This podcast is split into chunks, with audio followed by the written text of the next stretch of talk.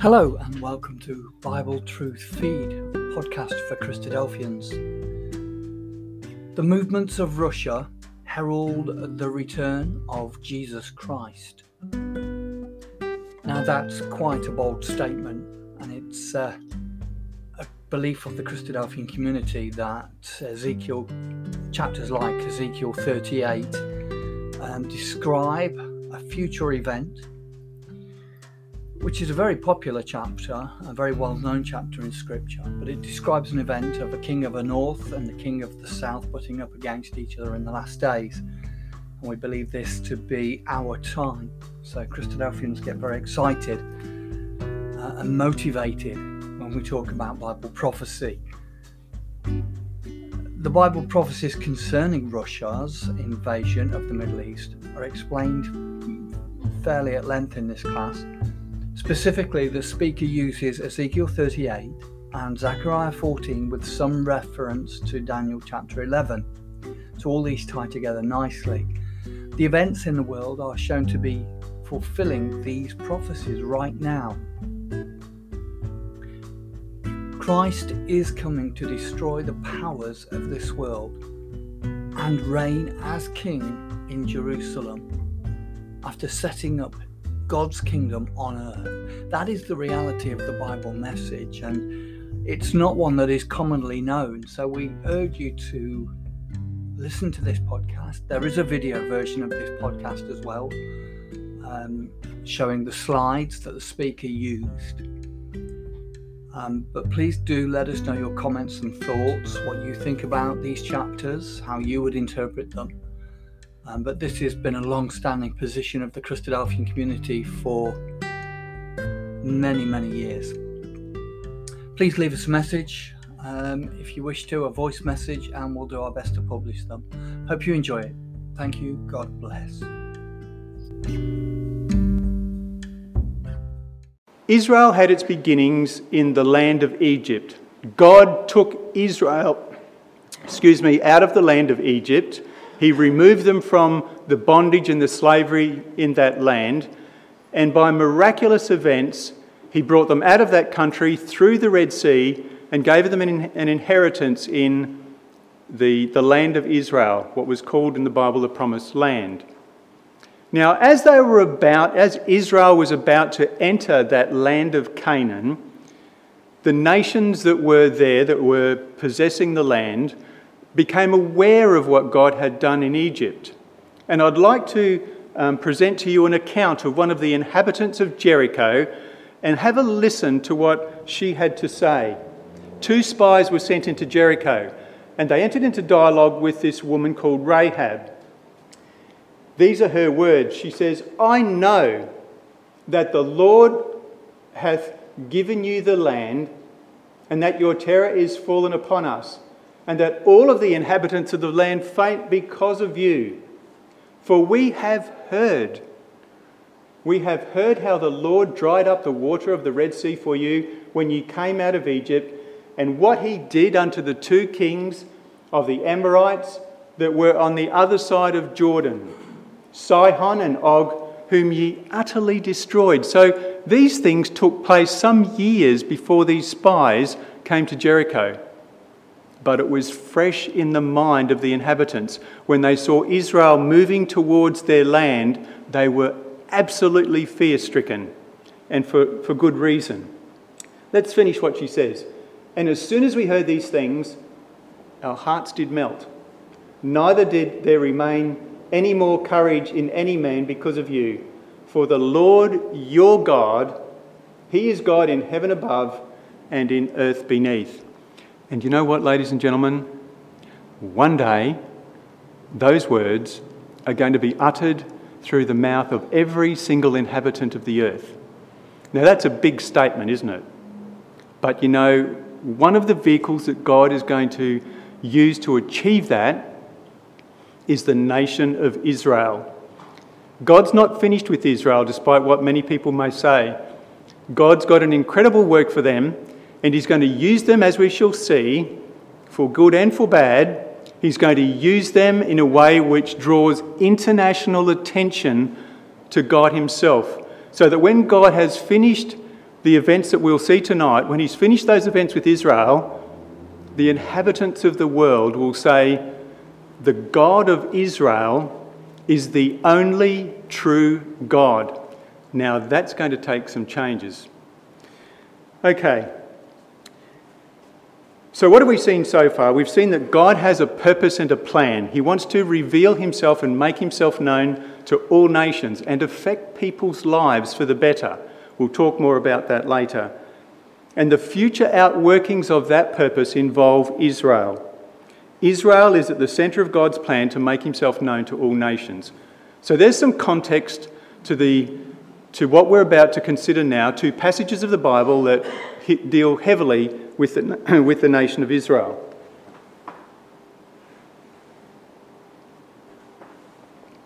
Tonight, we're going to be focusing on two chapters of the Bible. The Bible's like a library, it contains 66 books in all, and we're going to focus on two of those books, which are taken from a section of the Bible called the Prophets. The first is the book of Ezekiel, in particular, Ezekiel chapter 38, and secondly, the book of Zechariah, which was written about 70 years later. So both of them written over two and a half thousand years ago. We want to convince you tonight, ladies and gentlemen, that though they're two and a half thousand years old, their prophecies are absolutely relevant for today. So, the first of those books that we want to look at is Ezekiel chapter 38. Let's begin with that, and here's a brief summary of the chapter. The chapter describes the invasion and conquest of Israel. Here's Israel featuring, as we said, the invasion and conquest of Israel in the latter days by a confederacy of nations headed by Russia. We're going to prove that to you in a little while.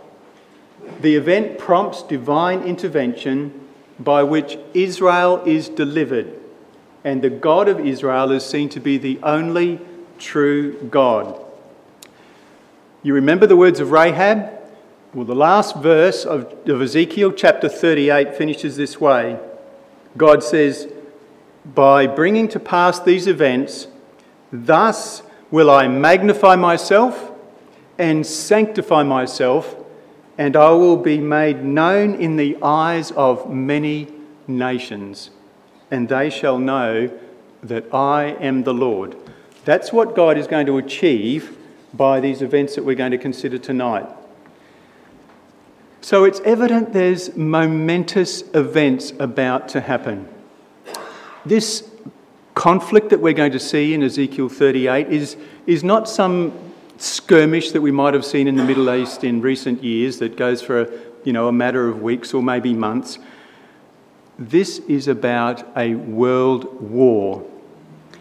You know, there's a number of other chapters in the Bible that are, we might call them parallel accounts of Ezekiel 38, and they have something to say about these events as well. For example, in Daniel chapter 12, in describing the magnitude of this event, it has this to say it says, It is a time of trouble such as never was since there was a nation.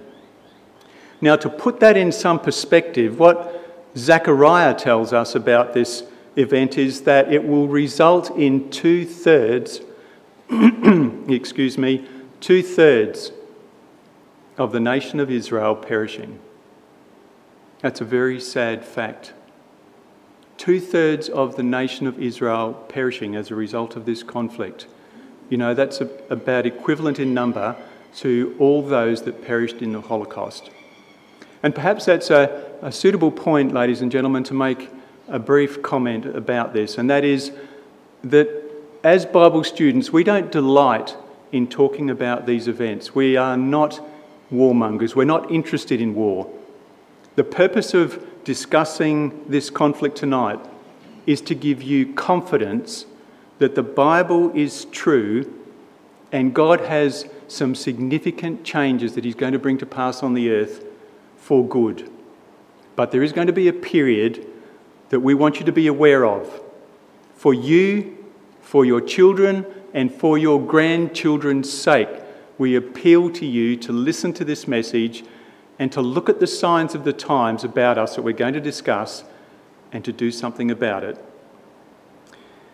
So, what are we told in Ezekiel chapter 38 that gives us some idea of when this is going to happen? We don't know exactly when, but we're given pointers. Here's the pointers. Well, first of all, sorry, here's a, here's a bit of an overview of the chapter, just to give us a bit of a framework and a, an idea of what it's about. The first seven verses are about the confederacy, the invaders that come into the land of Israel. Verse 8 is about the location and timing of the invasion. Verses 9 to 11, uh, sorry, 9 to 13 deal with Russia's victory over Israel and its allies. The remainder of the chapter is about how Russia will subsequently be overthrown in a battle that is styled elsewhere in the Bible as Armageddon, by which Israel is delivered and the God of Israel is seen to be the only true God. So please appreciate that we don't have time to go into any of these, any, this chapter or uh, Zechariah 14 in any detail. But there's an overview, and we're going to pick selected parts out of that chapter. So let's come on to uh, look at the timing of this invasion. We're told three things in the chapter that, that help us get some idea of when this invasion is going to happen. The invasion will occur in the latter days, verse 16 tells us, when Israel is dwelling confidently in unwalled villages. Now, the term latter days in the Bible, you can, you can check this for yourself, is a term that consistently refers to the time period surrounding the return of Christ, either immediately before or after. That's the latter days. You can check that for yourself. We're told that the nation is going to be dwelling confidently and it's going to be dwelling in unwalled villages. Now, when you put those three points together, the conclusion you must reach is this that it could only apply to post 1948. Now, why do we say that? Well, simply this if we, if we um, first of all recognise that from 1948, moving backwards in time to AD 70, the nation didn't exist. In AD 70, the Romans scattered the Jews to the four corners of the earth and dismembered the nation. So from 1948 going back in time to AD 70, there was no Jewish nation in the land. What about prior to AD 70? Going back further in time, from AD 70 backwards, when the Jews did dwell in the land, they dwelt in walled villages. So you put all that together and you reach the conclusion that the only time period in which this could be fulfilled is post 1948. 1948 being the date when the nation of Israel was established in the land after being in the dust for over 2,000 years.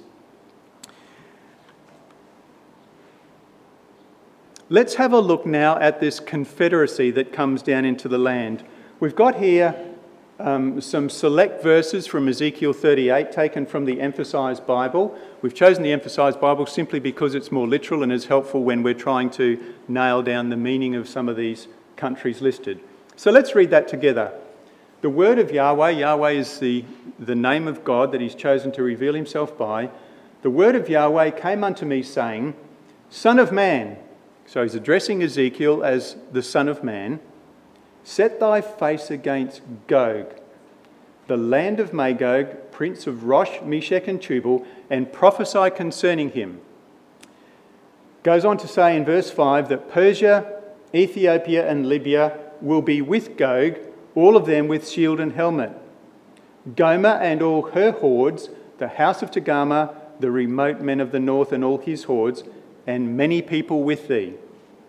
And finally, we're told in verse 15, Therefore wilt thou come out of thy place, out of the remote parts of the north, thou and many people with thee. So, as we said, because this, um, this entity called Gog, this person called Gog, is the head of the Confederacy, this chapter is directed to Gog. What do we know about Gog? Gog, we're told, is of the land of Magog. He's the, the sovereign of Rosh, Meshech, and Tubal. So we can think of whatever territory that is, and we're going to establish that in a short while.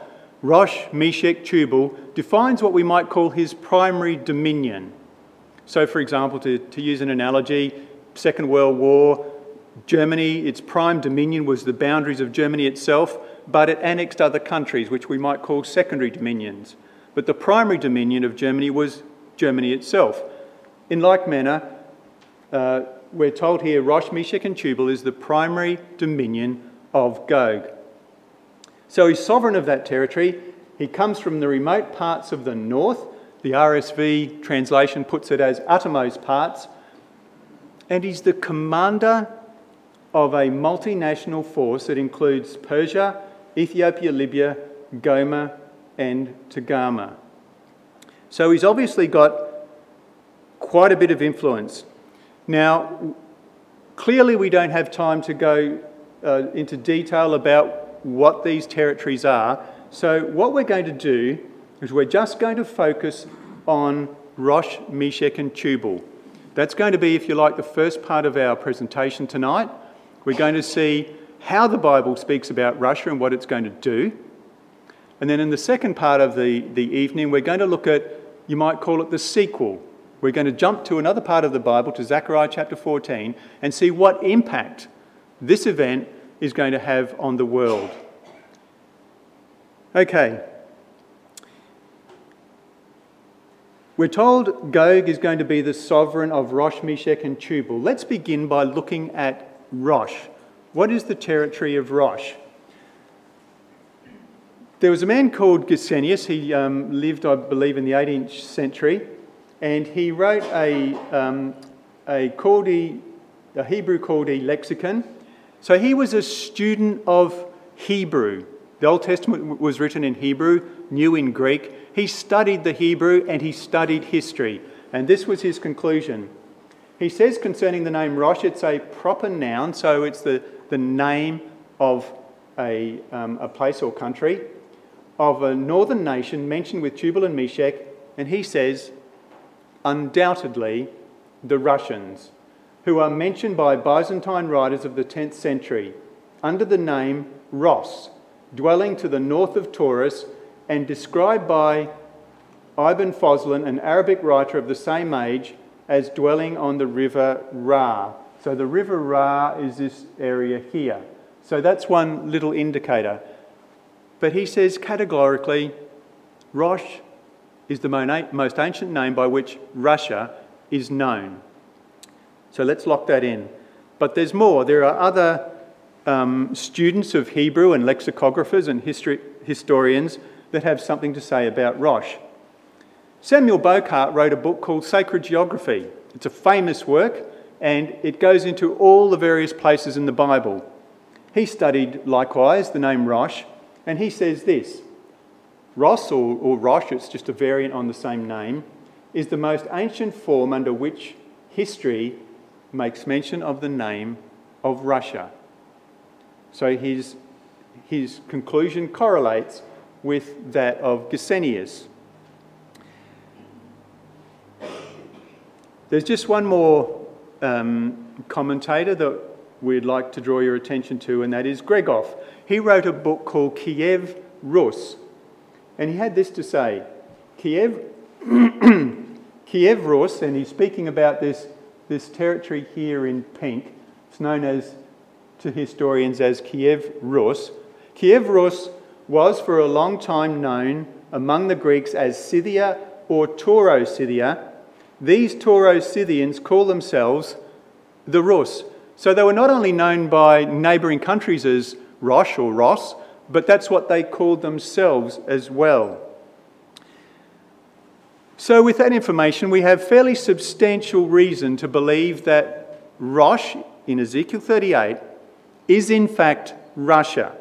But we're going to see that there's a lot more that actually corroborates with that to substantiate that conclusion. What about Meshech and Tubal? Remember, we said that Rosh, Meshech, and Tubal really define, if you like, the um, the territory that is the, the primary dominion of Gog. Oh, and by the way, um, just for perspective, um, that's where Moscow would be relative to Kiev Rus. And you recall that we're told in Ezekiel 38 that Rosh, Rosh rather, was to the uttermost parts of the north relative to, of course, Israel. Well, where is Israel? Well, where is um, that territory relative to, to Israel? It's directly north. Okay, what about Meshech and Tubal? what we find from um, a couple of reputable historians, such as Herodotus and McClintock, they tell us that Meshech and Tubal were known in the time of Darius and, and Xerxes as the Moshai and Tiberini. Bochart builds upon that and he states that the Moshai and Tiberini inhabited the Moschian Mountains, which is this, this territory here, between the Black and the Caspian Seas. But they didn't remain there. There's good reason to believe that they migrated. And we'll consider a passage relating to that a bit later. In fact, they migrated um, further north. In fact, we'll, we'll, look at that passage now. Here's a couple of more um, comments about Meshech. Easton's Bible Dictionary has this to say.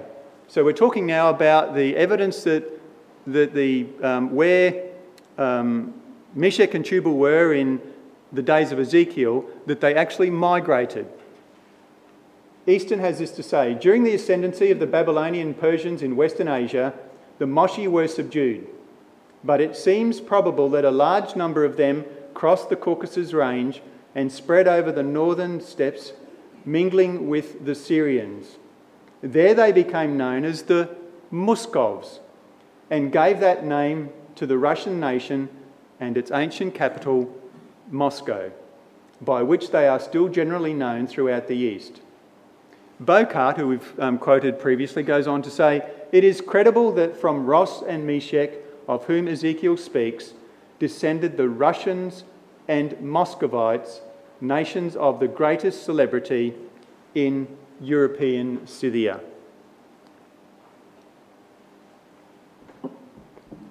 Well, what about Tubal?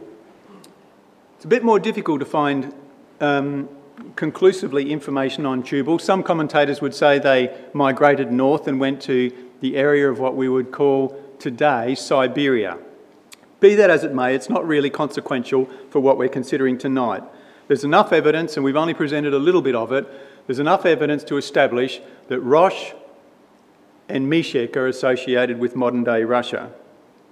Okay, there's other countries mentioned um, in Ezekiel 38. We're just going to make brief comments about them. There were three African and Middle East countries mentioned, and these are probably more familiar to us. Persia, known today as Iran. The territories aren't exactly the same, but um, Iran occupies the territory previously occupied by Persia. Persia, Ethiopia, and Libya. Now, it is worth noting that Persia in Old Testament, sorry, Ethiopia in Old Testament times included what is modern day Sudan and Ethiopia.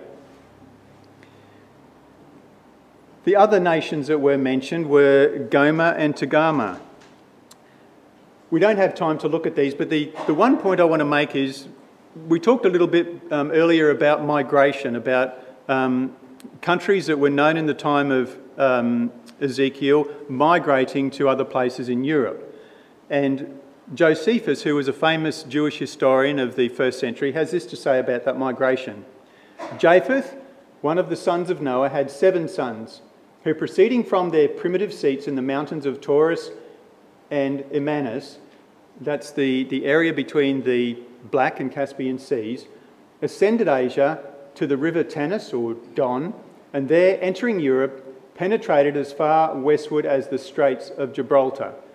That's all we want to say about um, Gomer and Togarmah, We just simply don't have time to look in detail at those two, two territories. So, having established that Rosh and Meshech identify Russia, that means that Gog is the head of the Russian Confederacy. Now, today, that position, of course, is occupied by Vladimir Putin. Who will occupy that position at the time when this, these events take place, we don't know. So, why is it that the movements of Russia herald the return of Jesus Christ? That's our title tonight, isn't it? Well, quite simply this that when Russia comes down into Israel, as foretold in Ezekiel 38, that it's going to prompt divine intervention. Jesus Christ will return and vanquish the enemy from the land of Israel. We're going to see when we go to Zechariah 14 the other things that Christ will do when he returns. But suffice to say for now that this invasion is a trigger. It's a trigger for Christ to return, as we're going to see. So, what we want to do now is to say, okay, if that is the case, if Russia is indeed the one spoken of in Ezekiel 38, what signs are there or what developments are there in the last, say, 70 years that are pointers to the accomplishment of this event, and we, we believe that there are numerous ones. The first and most obvious one is that for Russia to invade Israel, God's people, that they must be in the land. It goes without saying, doesn't it? Now, that's not a given. You know, we're in 2021, but if we lived in 1947, that wouldn't have been an accomplished fact because Israel was founded in 1948, or we might say refounded. You'll recall, I say that because you'll recall that in the first century, in AD 70, the Romans sacked Jerusalem. They were fed up with the Jews. They scattered them to the four corners of the earth. And so, for over 2,000 years, the nation of Israel was in the dust. It was as though they were dry bones. But in 1948, those dry bones came back to life. And you know, that very imagery of dry bones coming back to life is actually used in the Bible to describe the revival of the nation of Israel.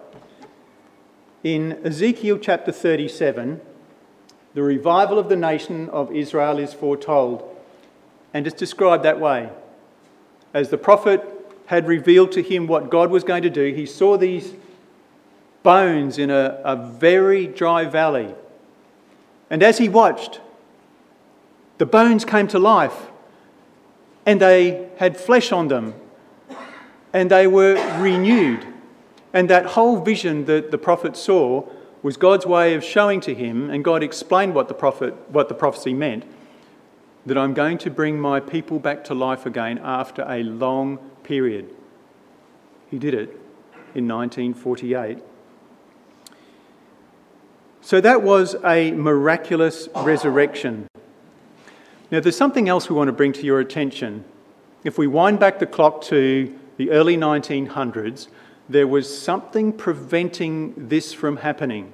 There was something preventing Israel from being re established in the land as a nation. And that something was the presence of the Ottoman Empire. I want to draw your attention to that um, for a particular reason, which I'll show you in a moment. So, the Ottomans had to be pushed out of what was then called Palestine. And you might be aware that Britain and Australia played a significant part in doing that.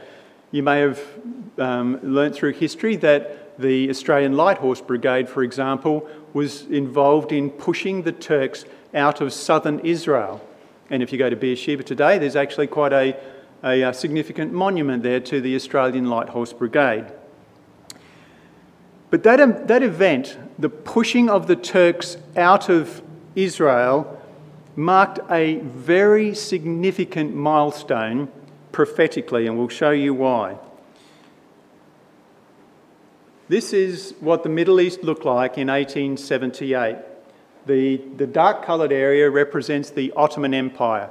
You can see that they occupy this territory here where Israel was to be established. So we're talking here about something like 70 or 80 years before Israel was established. Something had to happen to push them out of the land. What took place? Well, first of all, Britain became what the Bible calls King of the South when it took Egypt from the Ottomans in 1882. 1882, Britain was in Egypt. In 1911, Italy took Libya from the Ottomans. But then another very significant event happened, which we've just alluded to. In 1917 18, the British pushed the Ottomans out of Palestine. Now, why are we drawing your attention to this event? Not only because it was a precursor to Israel being established and therefore Ezekiel 38 being fulfilled, but because what is, what is said of that pushing of the Turk out of um, Palestine, the Bible says that that would happen at the time of the end. That's what we read in Daniel chapter 11. So we're living, in biblical terms, we're living in the time of the end. So we've turned a corner. We're now in the last phase of God's work. Okay, if Russia is going to have the military um, capacity to do what Ezekiel 38 says, we would expect then that Russia in the latter days is going to be a, a sizable military power. You don't just push over Israel easily. I mean, Israel has itself one of the biggest um, military um, capacity in the world. So, have a read of this. In 2018, the Pentagon, which is, of course, the, the part of the um, United States government that is involved in administering its defence forces, did a study and wrote a paper, and their conclusion, which is fairly self evident, that China and Russia outpace terrorism as the greatest threat to the US. It is increasingly clear, says the paper, that China and Russia want to shape a world consistent with their authoritarian model, gaining veto authority over other nations' economic, diplomatic, and security decisions. The strategy also pointed to Russia's increasingly aggressive manoeuvres where? In the Ukraine and Syria. Now, that's very significant because they are the territories that the Bible says Russia will take in preparation for coming down into Israel. So, if the greatest military power on earth says, hey, Russia's a risk, then that speaks for itself so far as Russia's military power is concerned. Now, we're also told in, in um, Daniel chapter 11 that when Russia comes down into the Middle East, it's going to do so with many ships. This map shows us of where Russia currently has military bases. Sevastopol, which is um, in the Black Sea, Tartus, which is in Syria. Some, I think about 10 years ago, it established a lease agreement, a 100 year lease agreement with the Syrians. Under that agreement, it has um, an entitlement to bring nuclear warships into Tartus. It can um, bring its uh, military aircraft into their airspace. Basically, it can treat the territory as its own. And just in recent times, in the last 12 months, Russia has signed an agreement with Sudan. Now, Sudan is one of the countries that Ezekiel 38 says will be confederate with Russia. Let's see what um, this article says about this new deal that Russia has struck with the Sudanese. In return for access to the port in Sudan, Russia assumes responsibility for modernisation of the Sudanese military. That's interesting, isn't it? and partial defence of air and maritime approaches to Sudan, thus effectively making this African nation's Russia's military ally. All this will carry implications for the Indo Pacific maritime security. Now, the next feature or development that we want to bring to your attention has to do with Russia's presence to the north of Israel. Now, very briefly, in the Bible there are patterns. I'm going to give an example of one of those patterns, and that is in Daniel chapter 11, it describes battles between powers immediately to the north and south of Israel, and it describes those powers as the king of the north and king of the south. Now, during the time, um, during their second and third century BC, those kings of the north and south, were the generals of Alexander the Great. But the interesting thing is that in the latter days, the king of the north is going to come to life again.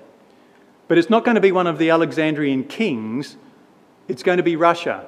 So, what's the relevance of that? The relevance is this Russia is going to emerge as the new king of the north in the latter days. It's going to occupy the same territory of the king of the north back in the second and third century BC, but it's going to have a new identity. It's going to be Russia.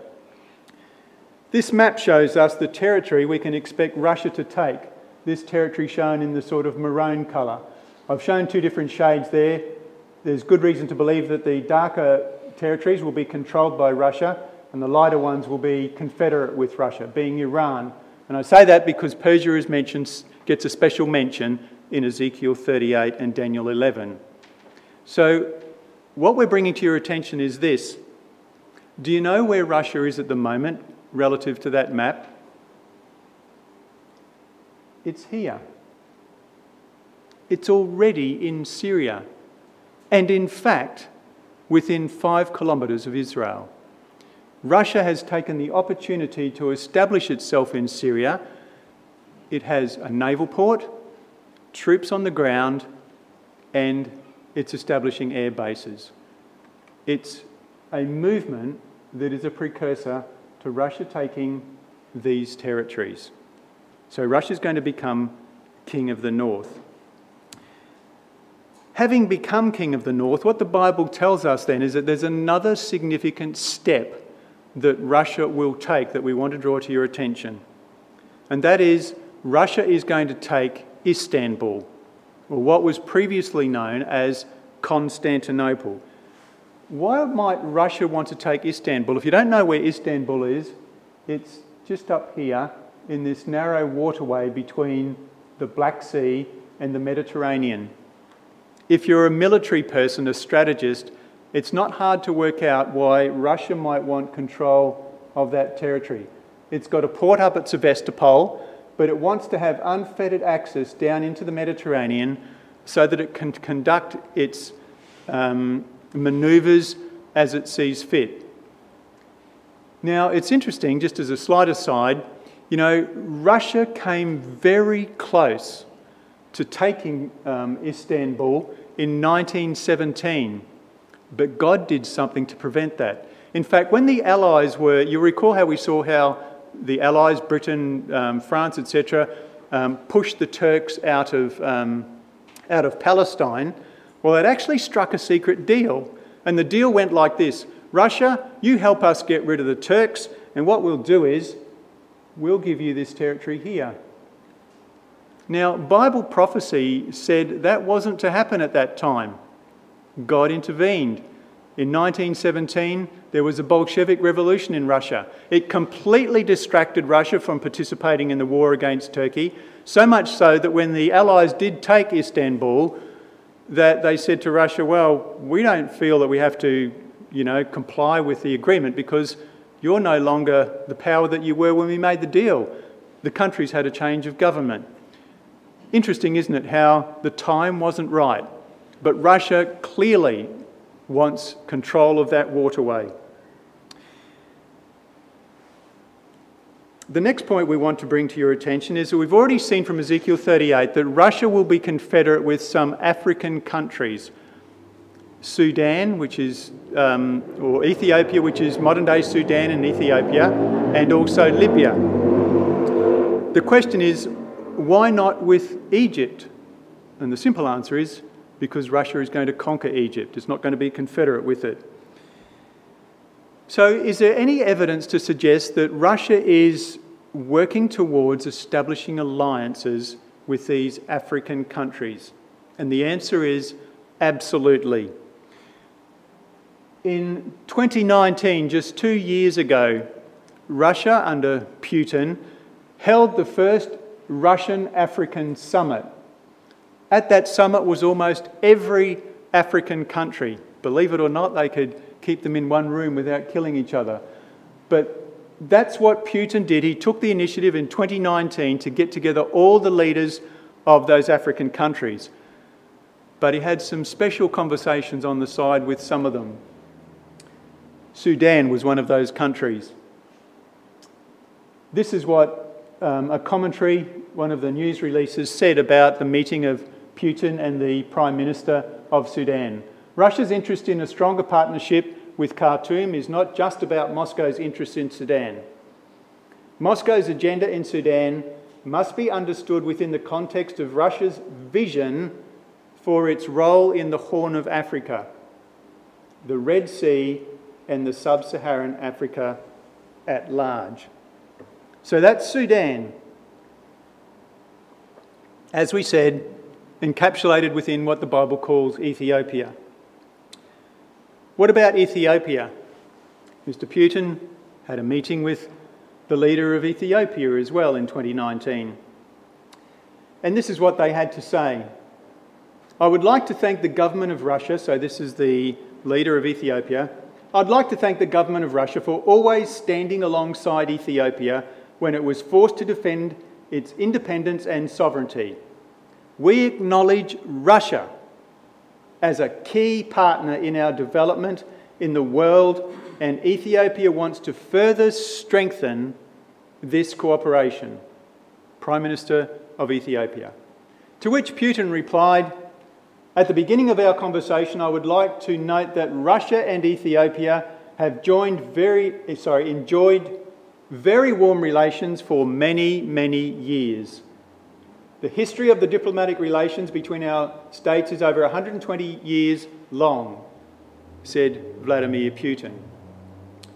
What about Libya? Just briefly, we know that Russia is um, trying to do some military de- deals with Libya, including selling jets that can be used in a proxy war against Turkey. Now,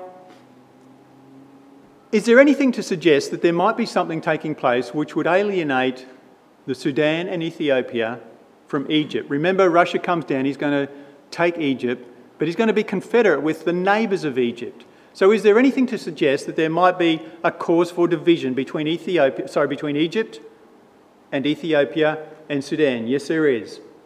And it's the Grand Ethiopian Renaissance Dam. Goes without saying, if you did um, geography at school, you'll know about the Nile River. It starts in Ethiopia, it makes its way to Egypt through Sudan. The Ethiopians have built a massive dam just near the border with Sudan, and you can imagine what effect that will have on Egypt. It's already causing significant tension. And why? It's going to cut Egypt's supply of water and electricity by 30%. That's quite significant. Perhaps that's going to be one of the contributing factors to a disengagement between those African countries. Okay.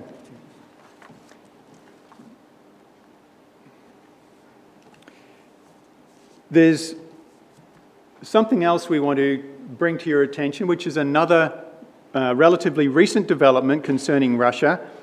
The Bible tells us, and we don't have time to explain the, the reason for this, but happy for you to write to us and we can provide further information on some of these points that we're making um, to you. What the Bible tells us is in the latter days, we can expect Russia to develop an alliance with both the Greek Orthodox, or sorry, Russian Orthodox, and the Roman Catholic religions. And there are signs of that happening. If we wind the clock back to the early 1900s, you might remember that the, um, the presidents of, of the USSR, as it was then, were absolutely against Christianity. I mean, they, they destroyed hundreds of churches in Russia and they prevented um, people from practicing their religion. So, compared to then, there's significant changes taking place in Russia now. You may have seen in the press that in the last um, eight years, Putin has been to see the Pope three times. Why is he interested in forming an alliance with the Pope? Because he's smart. He knows that if you want to develop an alliance with Western Europe, which he intends to do, you've got to get to the hearts of the people. And Putin's going to convince them that he is the protector of the Christian religion. And he's going to use that as one of his excuses, you might say, for going into Turkey and getting rid of the Muslims and getting back the large cathedral that's in Istanbul, which was a, initially a, a Christian cathedral built by um, Justinian. And just on that point, if you, if you want to, to look at a model of how Russia is going to behave in the latter days, then look at the Byzantine Emperor uh, um, Justinian. Justinian, as we learn from uh, Daniel chapter 11, and we apologise for not having the time to substantiate this to you, ladies and gentlemen. We go to Daniel chapter 11, we see once again another pattern. In former times during the, um, during the Roman Empire, the emperor that was in Constantinople, one of those emperors was Justinian. And his alliance with the Roman Catholic Church is typical of what we can expect in the latter days when we have a new um, ruler in Constantinople. We can expect the same alliance with the Roman Catholic Church, and we can see evidence of that forming before our eyes. So let's just review then what we've seen so far. Six steps towards Ezekiel 38 the revival of Israel in the land, the growth in Russia's military power, Russia heading to becoming the king of the north, taking those territories to the north of Israel in the Middle East. Russia will then take Constantinople, or what is currently known as Istanbul. It will form an alliance with those African countries and with the Greek Orthodox, or I should say, with the Russian Orthodox and Catholic religions. So, how, how is all of that going to herald the return of Christ? Well, as we said, when Russia comes down into the Middle East, it's going to trigger divine intervention. Now, we haven't to this point in time explained just what that divine intervention looks like. We're going to now move to the second part of our address and we're going to look at the impacts of what happens when God intervenes to deliver his people Israel. We're going to go to Zechariah chapter 14. If you've got a Bible, you might like to turn it up at Zechariah 14. And of course, we don't have the time to deal with Zechariah 14 in any detail, but we're going to point out to you some significant things.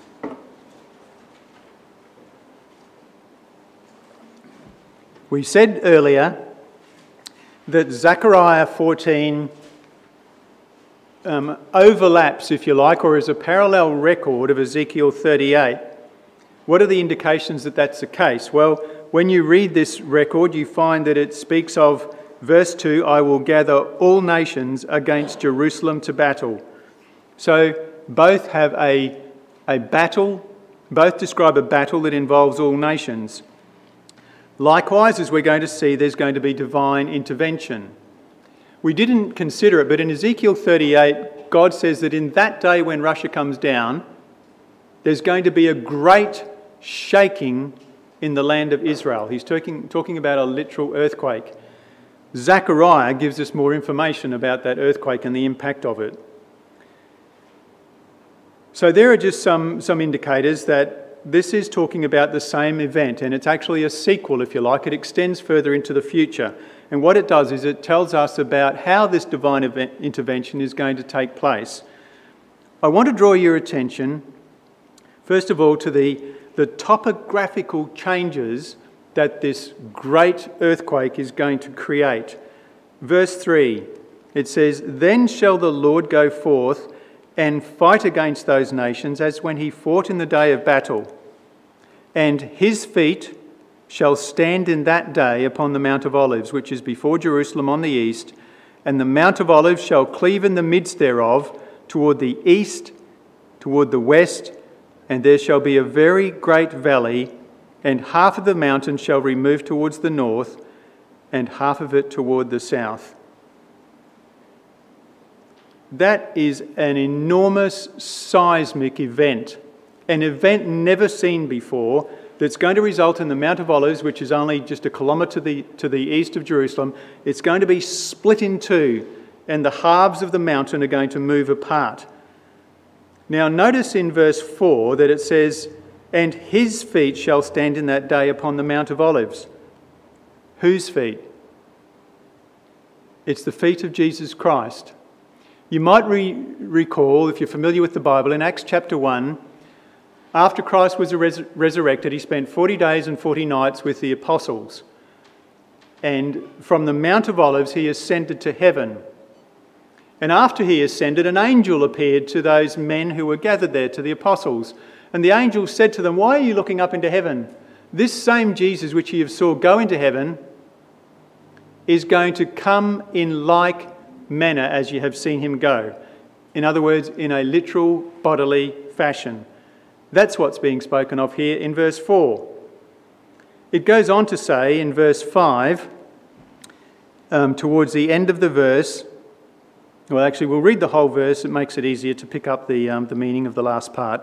And ye shall flee to the valley of the mountains, for the valley of the mountains shall reach unto Azal.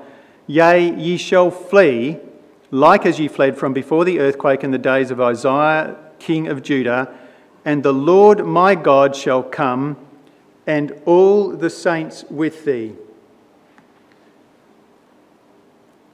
It's going to be, when it says, the Lord my God shall come, it's going to be his representative that he's going to send. He's going to send Jesus Christ and all the saints. Who are they? Well, they're the, the faithful believers of all ages who have been resurrected to life, given immortality, and now they've got a work to do. It's a wonderful work. They're going to proceed to work with Christ to change this world to be a better place. That's the form of divine intervention that Ezekiel talks about. So it's going to be Christ and the believers that will come with him. What's that going to result in? In verse 9, we're told that there's going to be a universal world rule. Verse 9, and the Lord shall be king over all the earth, and in that day there shall be one Lord and his name one. That's never happened. One king over all the earth.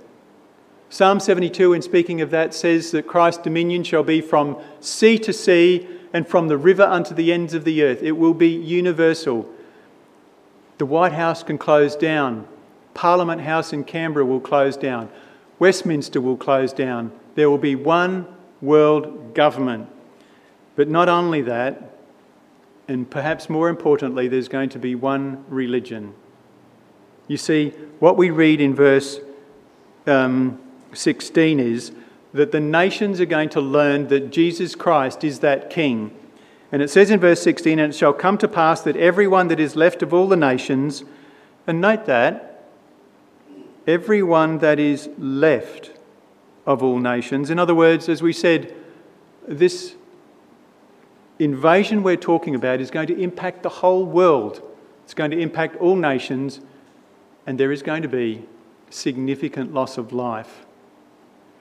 If God's going to cut off, destroy two thirds of his own people, then we can only extrapolate to what that means on a world scale. And that's why Zechariah says, It shall come to pass that everyone that is left of all nations which came against Jerusalem shall even go up from year to year to worship the King. They're going to go up to Jerusalem to worship Christ, and for good reason. He's not going to be like any other dictator, he's going to be a benevolent dictator, one that will care for the poor and needy.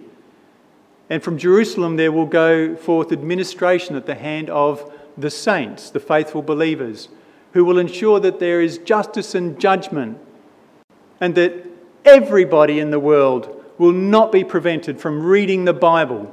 I mean, there are some countries of the world where you can't even download a Bible app. God's going to make sure, or Christ is going to make sure that that changes.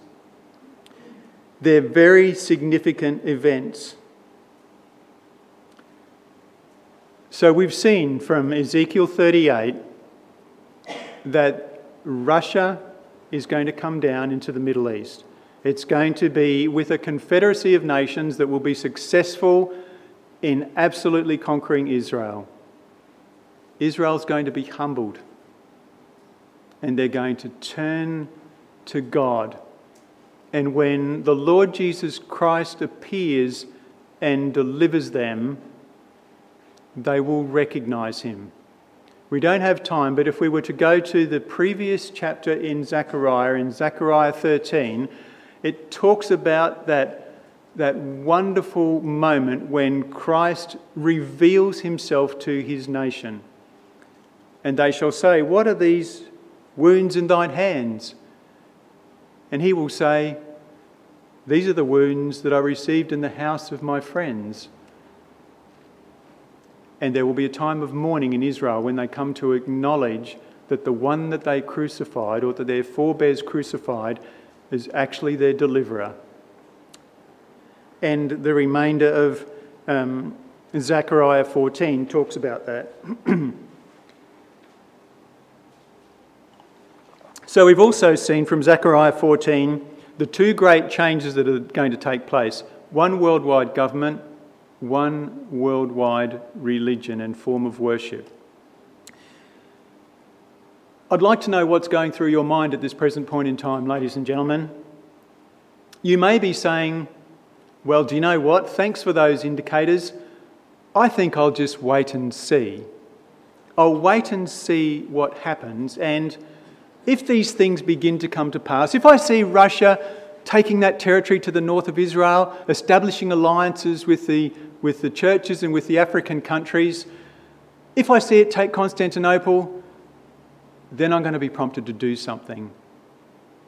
Well, do you know what? I'd say two things. First of all, you can't play chess with God, He'll beat you. You can't play games with God. He's looking for willing hearts and minds. That's the first thing. The second thing is Christ gave a warning to those that were alive at his time, and he had this to say. He said, When you see the abomination of desolation spoken of by Daniel the prophet, let him that reads understand, then get out of Jerusalem. Christ expected his listeners to understand the prophets, including Daniel, which we've referred to tonight and he expected them to do something about it. And you know what? For those that took heed, and when they saw Jerusalem compassed with armies, which is what that expression, um, the abomination that makes desolate, means, when the believers saw Jerusalem compassed with armies, they got out. But you know what happened to those that did nothing and waited and said, Well, I'll wait and see? They were trapped.